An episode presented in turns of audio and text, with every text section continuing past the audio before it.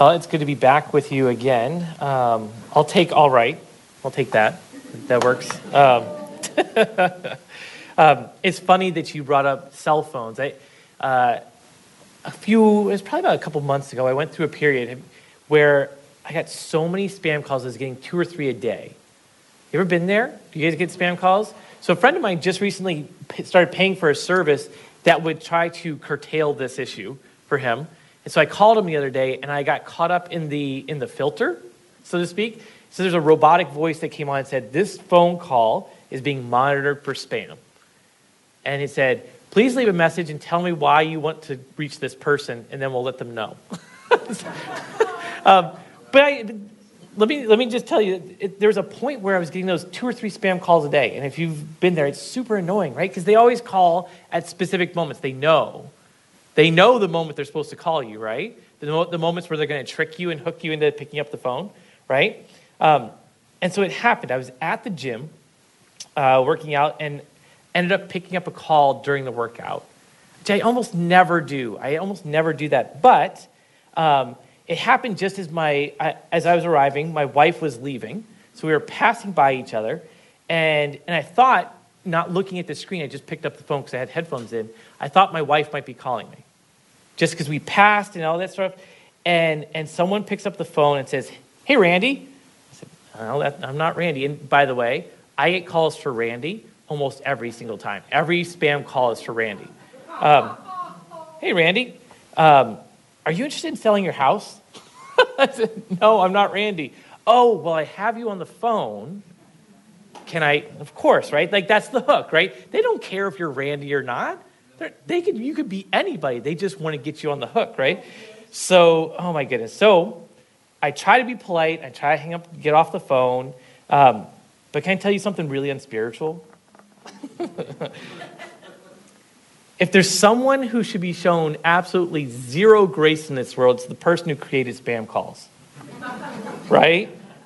Like maybe listen, you guys can pray for me after after I preach here in a minute. But um, I mean seriously, like who invented such an invasive, awful technique to get you stuck on a phone call to which then they would bother you enough that you might actually commit to what they want?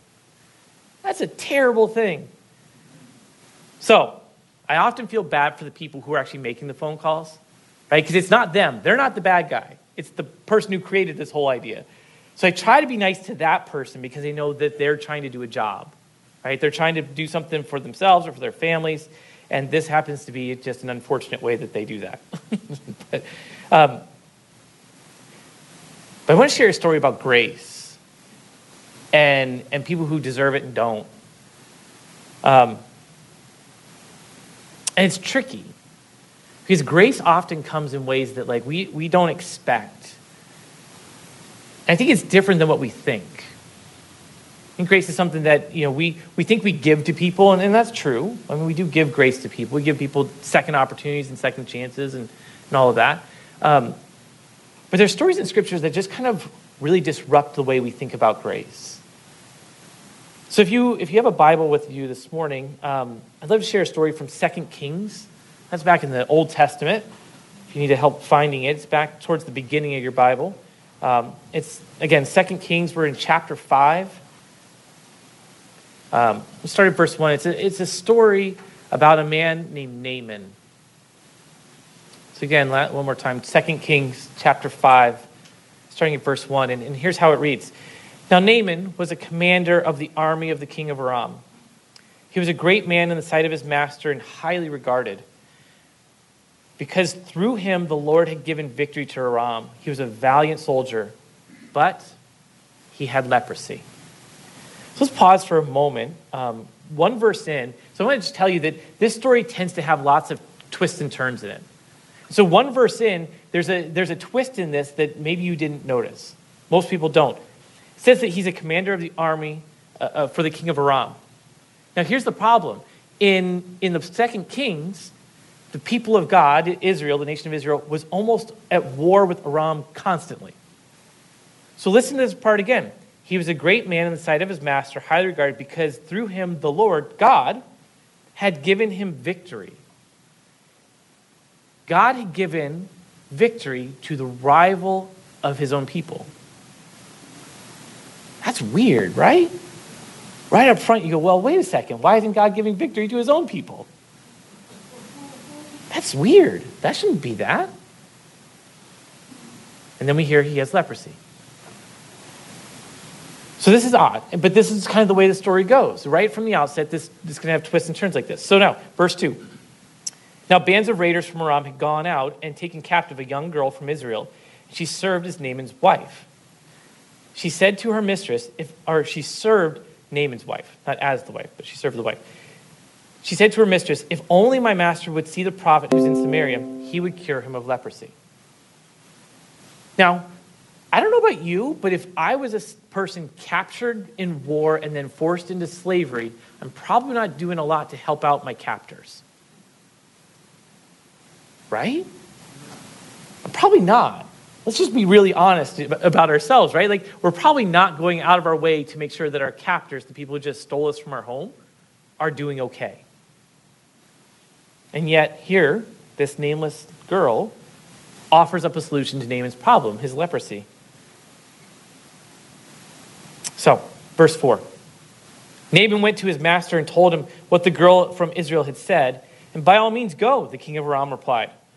I will send a letter to the king of Israel. So Naaman left, taking with him 10 talents of silver, 6,000 shekels of gold, and 10 sets of clothing. The letter that he took to the king of Israel read, With this letter I'm sending my servant Naaman to you, so you may cure him of his leprosy. He sent him to who? To the king of Israel, not the prophet. The girl says, Go to the prophet.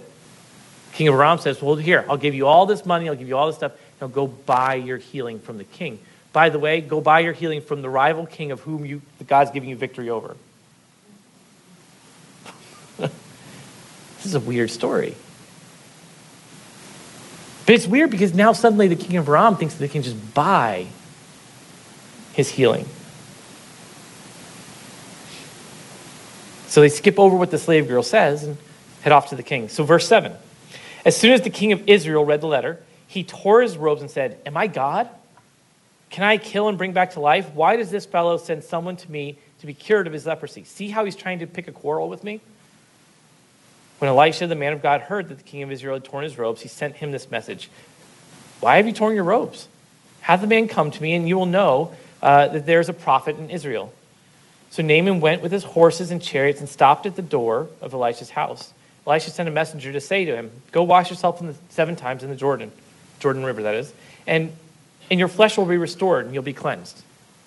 But Naaman went away, went away angry and said, I thought that he would surely come out to me and stand and call in the name of the Lord his God, wave his hand over the spot, and cure my leprosy. Are not Abana and Pharpar, the rivers of Damascus, better than the waters of Israel? Couldn't I wash in them and be cleansed? So he turned and went off in a rage. So on. So you're a successful military leader, loaded with riches to go buy your healing because you have what amounts to an incurable disease that should just isolate you and kick you out of you know population entirely someone tells you something very simple to be cured and you get mad because someone didn't show up the way you wanted them to you get mad because it wasn't sort of there wasn't enough pomp and circumstance there wasn't there wasn't enough of a celebration of you you're mad because it didn't go your way. Hmm. So, verse 13 Naaman's servants went to him and said, My father, if the prophet had told you to do some great thing. Would you not have done it? How much more then when he tells you, Wash and be cleansed? So he went down, dipped himself in the Jordan seven times, as the man of God had told him, and his flesh was restored and became clean, like that of a young boy. Shocker right?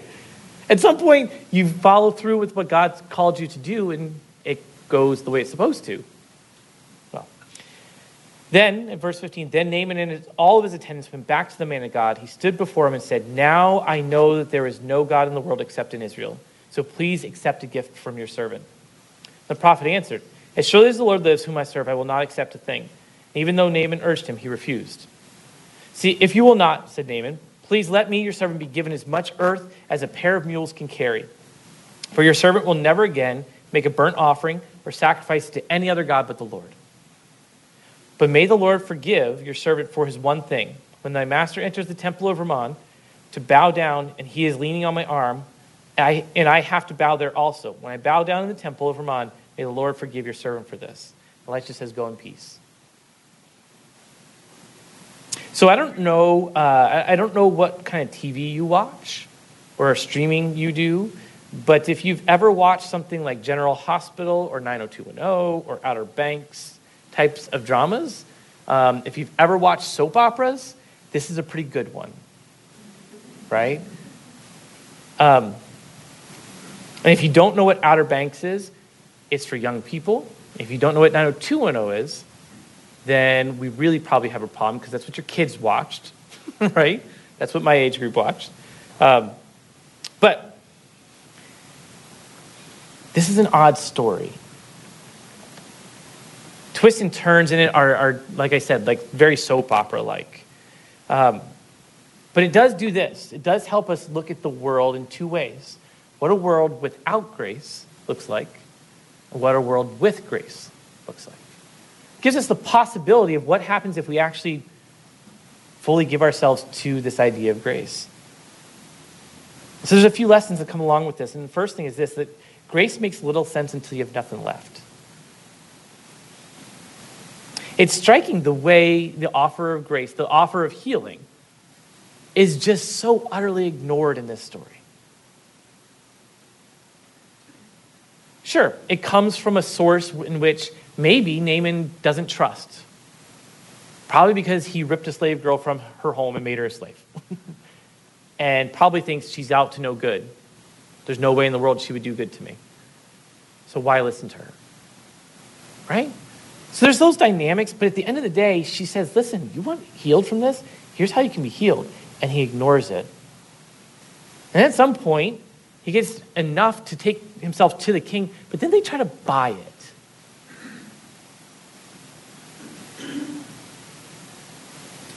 Worst part is that, sure, the king of Aram and Naaman, you, you'd expect that behavior from them, right? You expect them to sort of go, well, maybe we can use our force and our power and our might and our, our riches to take care of the problem.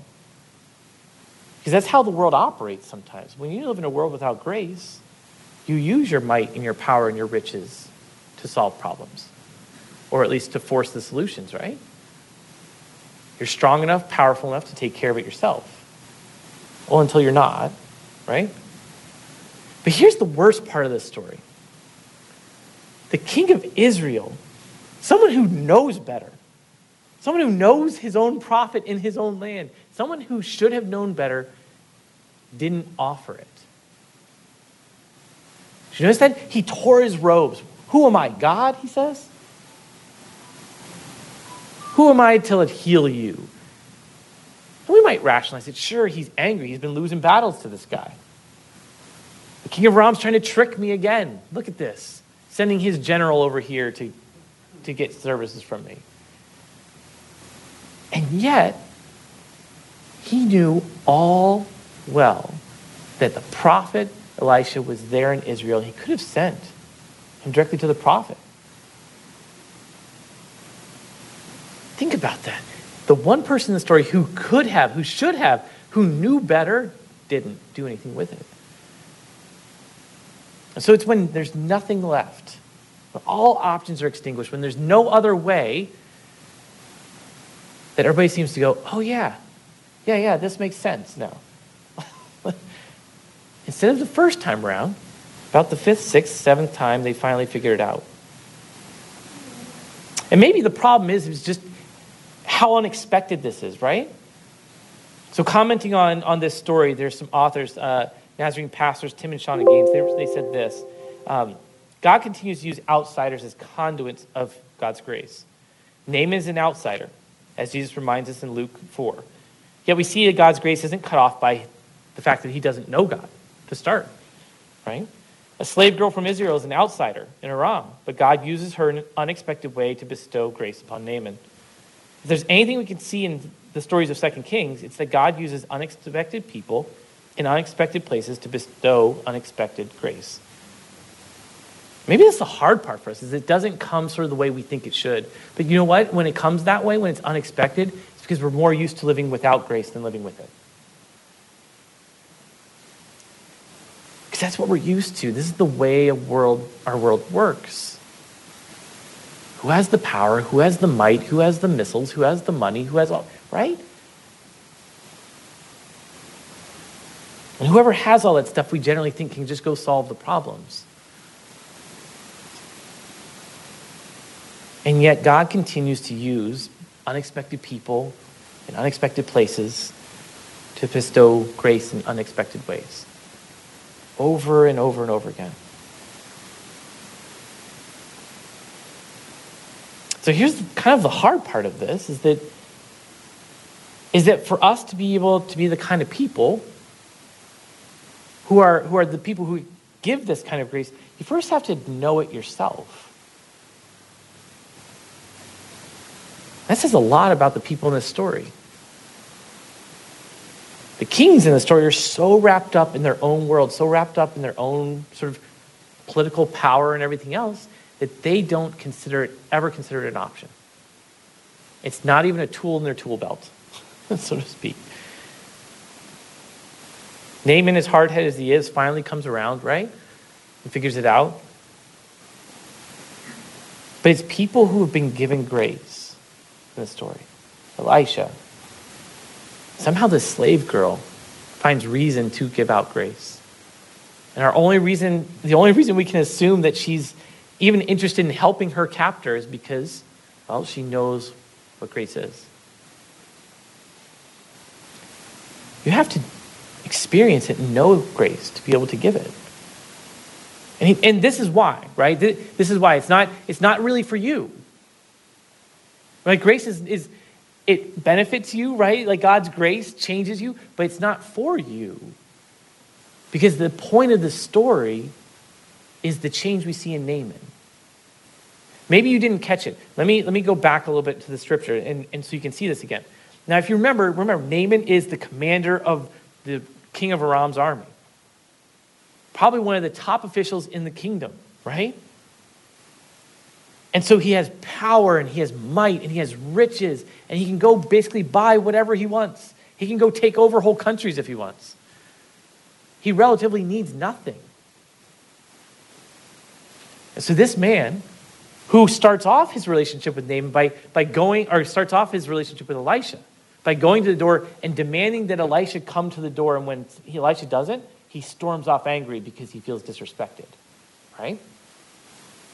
That's how, high, how much he thinks of himself. And maybe for good reason. I mean, his whole country's propping him up. He's been built up to be this kind of person. And then then he gets washed and gets cleaned. Now, listen to the language he uses the next time he speaks to Elisha. So Elisha goes back, it says at verse 15. He stood before the prophet and he says this Now I know there is no God in the world except in Israel. So please accept a gift from your servant. A man who previously stormed off angry because Elisha did not respect him in what, the ways he thought he should be respected, now comes to Elisha, the very same Elisha, and says, I'm your servant. Even with all the power, all the power and might and riches and everything's still there. But something has so deeply changed this man that he comes and says, Now I am your servant. Even to the point of he says, When I go back, he says, Elisha, there's a problem because when I go back, the king is going to ask me to help him bow down to this god Rimmon in this temple, and I'm going to have to bow with him. Is that going to be an issue between me and God? Is God going to forgive that? This is how much his whole world has reoriented. This is how much his whole sort of view on the world and view of himself has changed. He's no longer this high and mighty military man, he's a servant. And he's worried about simple acts like what happens if I actually bow down in this temple, even though I don't mean it? If I actually just, but if I actually physically do it, does that, does that matter? Look at the kind of questions he's asking. And then for someone like this to take dirt with him. I mean, he's, he's a man of immense wealth and riches, and he chooses to gather up dirt so that he can go back and kind of like make his spot remember, right? Like dump the dirt on the floor in his house and go, remember. Every time we step in the dirt, like remember what happened. Grace should reorient the way we look at life. That's very true for Naaman. But I also wanted you to think about it for you and me, like in our own context. Like, think about this. Think about how, how much effort it took for Naaman to get this. And when, when we talk about the timeline, I don't know the distances, like geographically, but like we're got to be talking weeks to months of Naaman like traveling and going back and being angry and storming off and coming. Like we're to be talking weeks to months of this stuff, if not longer, right? So it's not like this happened overnight. And so for you and me as, as people who, who say we follow Jesus, right? Like we gathered here today in some sense because we're saying we are trying to follow Jesus in some fashion and learn to live like him. Um, this is this is why. This moment, this, this moment where Naaman's life turns, this is why. We don't we shouldn't be gathering here simply because it makes us feel good. That's nice, but that's not why. We gather here for the moments where Naamans like this have their lives changed. That's why we gather here. So that at some point, the grace that we're celebrating, the grace that we're experiencing, might be able to overflow into someone else. And so that we might find the Naamans in our lives have their whole lives reoriented. And notice it doesn't change Naaman's circumstances one bit. But it does change the way Naaman walks into his circumstances. And so for you and me, this, this matters, right? For you and me, it matters because we have Naamans in our lives. If we're thoughtful about it, we might be thoughtful about what are the things that are happening in our lives that might be opening a door for grace to poke through. Because a story like this should change the way we see the Naamans in our lives. We should see the things that hurt in their life. We should see the things that affect them. And maybe if we really understood grace whole, like the whole way, we'd understand that God's not just interested in like saving their soul and forgetting their body. That God's interested in the whole person. So that maybe that need that sickness, that illness, that pain point, we actually might need to really do something with that before that. Because on the other side of it, Naaman's whole world changes. And now we might be able to see why, in the very beginning, God is giving Naaman victory, the military commander. That maybe God's plan all along was to influence this person who's so influential in this other rival kingdom that if his perspective shifted, the nation shifts with it. Because oftentimes it's not the top person that's the one that makes really makes the decisions, is it? And so for a moment we can step back and go, God had this big plan through this story that in the beginning made no sense at all, but at the end makes all the sense in the world. Because that's how grace works unexpected people and unexpected places to deliver unexpected grace.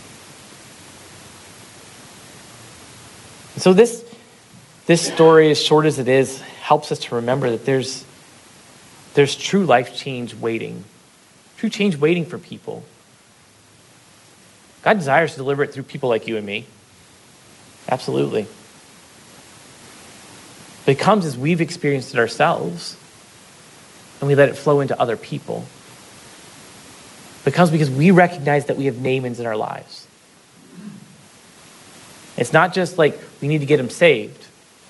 Maybe the way you get them saved is because you deal with what's going on in their life now. You deal with the hurts and the pains and you wrestle with that. So maybe your role is more like a slave girl.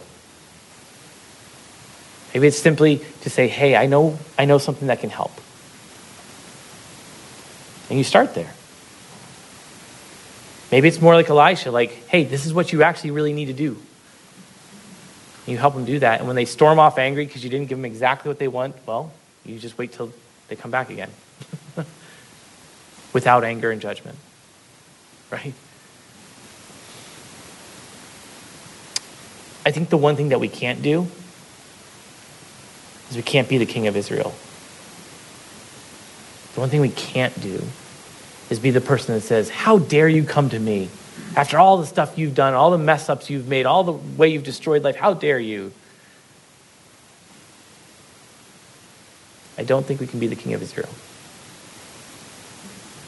Out of all this, that's the one thing I'm 100% certain on.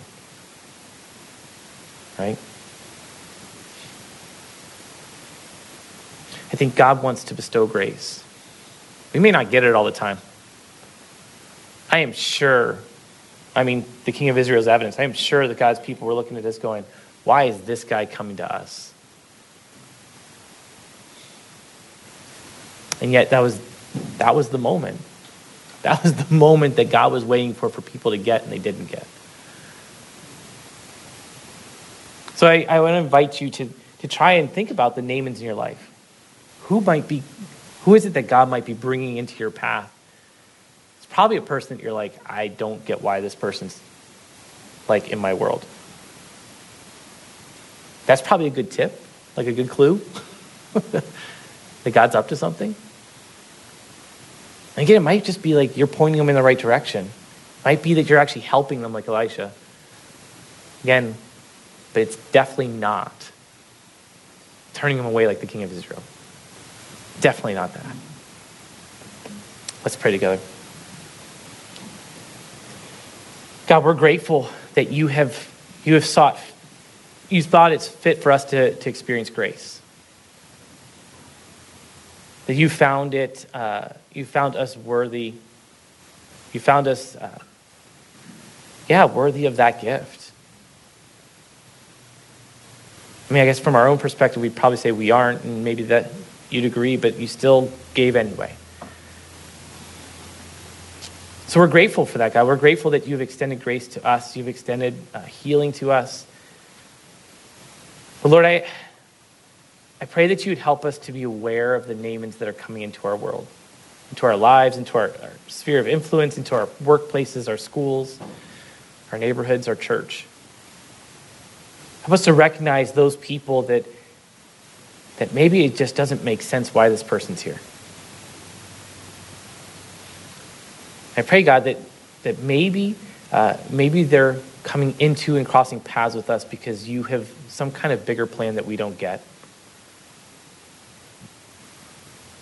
That you have a bigger perspective on, on grace. So I pray, Lord, that you would help us to just to react in the simple ways of grace offering the help, extending the hand, welcoming the outsider. Trusting, trusting that your plan ultimately is, is sort of their salvation, their sanctification. Uh, trusting that those are the things that are part of the plan and that we play a role in that. And I pray that you just help us to make sure we do one thing, and that's not to be the king of Israel.